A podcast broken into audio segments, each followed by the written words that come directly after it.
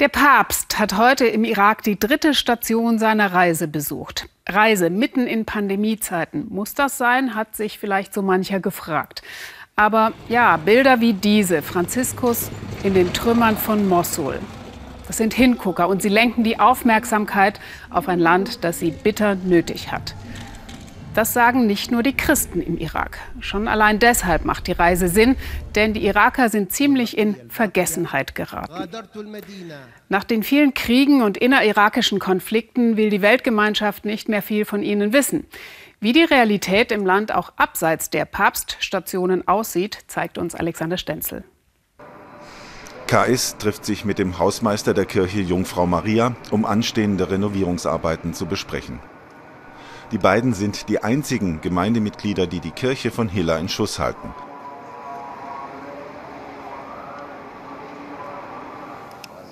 Deren Bänke haben sich im Laufe der vergangenen Jahre dramatisch geleert. Kais erzählt, der Irakkrieg 2003 und dann der Terror des IS ab 2014 habe die konfessionelle Spaltung gefördert. Deswegen hätten viele Hilla verlassen, seien ausgewandert. بعد 2003 اكو صارت nach 2003 gab es Übergriffe von Einzelnen. Es waren Taten von Einzelnen, aber es war für die Christen ein negatives Zeichen, das sie dazu brachte, das Land zu verlassen.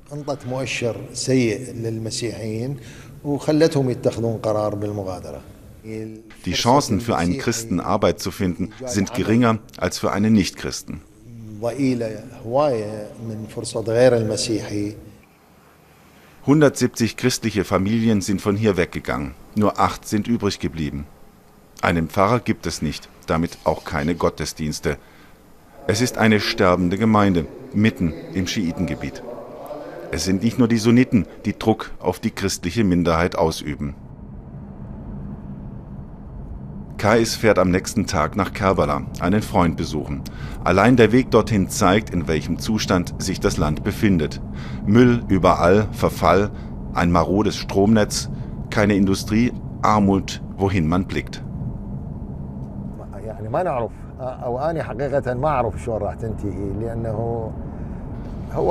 Ich weiß nicht, wo das endet. Wir haben im ganzen Land Instabilität und das hat Auswirkungen auf alle Iraker, aber im Besonderen auf die Christen.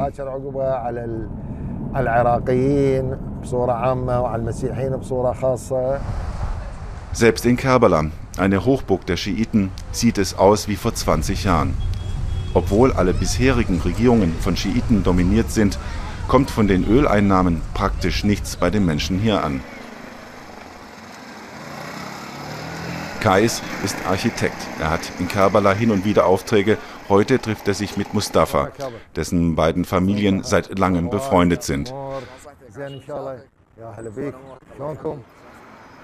Mustafa ist Schiit. Ihm könnte der Papstbesuch egal sein, ist es aber nicht. Mit dem Papstbesuch wollen wir zeigen, dass wir offen sind für diejenigen, die von hier weggegangen sind. Wir wollen ihnen sagen, dass die Christen willkommen sind. Wir hoffen, dass sie in den Irak zurückkehren. Kerbala ist einer der heiligsten Orte der Schiiten. Zu Ehren des geistlichen Führers Imam Hussein, ein Enkel des Propheten Mohammed, wurde hier diese Moschee gebaut. Direkt neben der Moschee eine Baustelle, hier entsteht ein neues, riesiges Hotel für Pilger. Auch das ist typisch. Die Infrastruktur verkommt im Land, aber Geld für Heiligtümer ist da.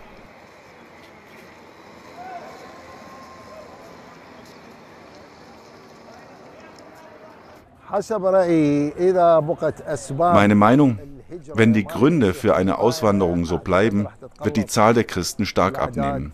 Vielleicht in weniger als zehn Jahren kann man sie an den Fingern einer Hand abzählen.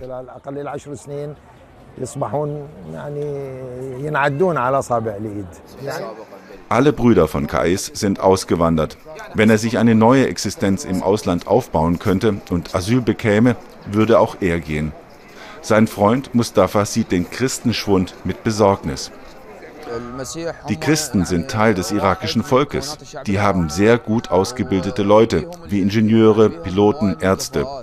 Das sind fleißige Leute, die ihre Arbeit und das Land lieben. Wenn sie hier bleiben, ist das gut für die Entwicklung des Landes. Deswegen hoffen wir, dass sie hier bleiben.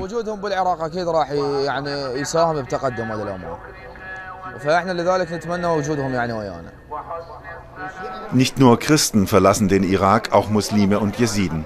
Immerhin ist die Sicherheitslage nach dem Sieg über den IS besser. Aber viele sind frustriert wegen unfähiger Regierungen, grassierender Korruption und Vetternwirtschaft.